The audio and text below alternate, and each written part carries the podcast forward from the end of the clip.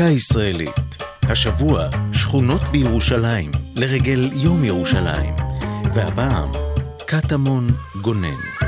שנים רבות בטרם הפכה קבוצת הפועל קטמון ירושלים לסמל השכונה, הייתה קטמון שכונה ערבית עשירה, שאדמותיה נקנו בתחילת המאה ה-20 מהפטריארכיה היוונית אורתודוקסית.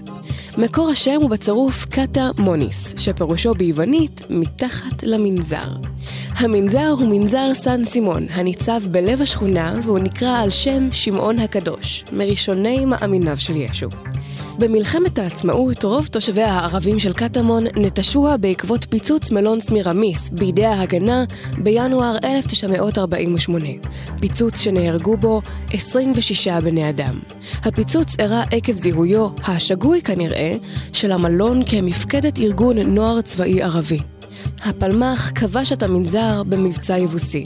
לאחר הכיבוש, הכוח מהגדוד הרביעי של הפלמ"ח עמד במשך שעות ארוכות בפני גל התקפות של כוחות ערביים.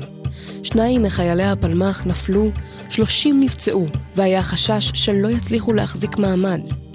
לאחר נסיגת כוחות הערבים, לוחמי הפלמ"ח הפצועים שפונו באלונקות דרך שכונת רחביה הסמוכה, זכו בקריאות עידוד מצד תושביה היהודים.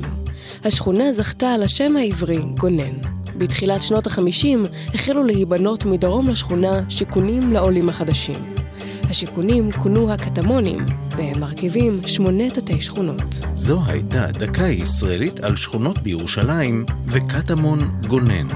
כתבה אמליה נוימן, ייעוץ הפרופסור יואב גלבר, ייעוץ לשוני הדוקטור אבשלום קור.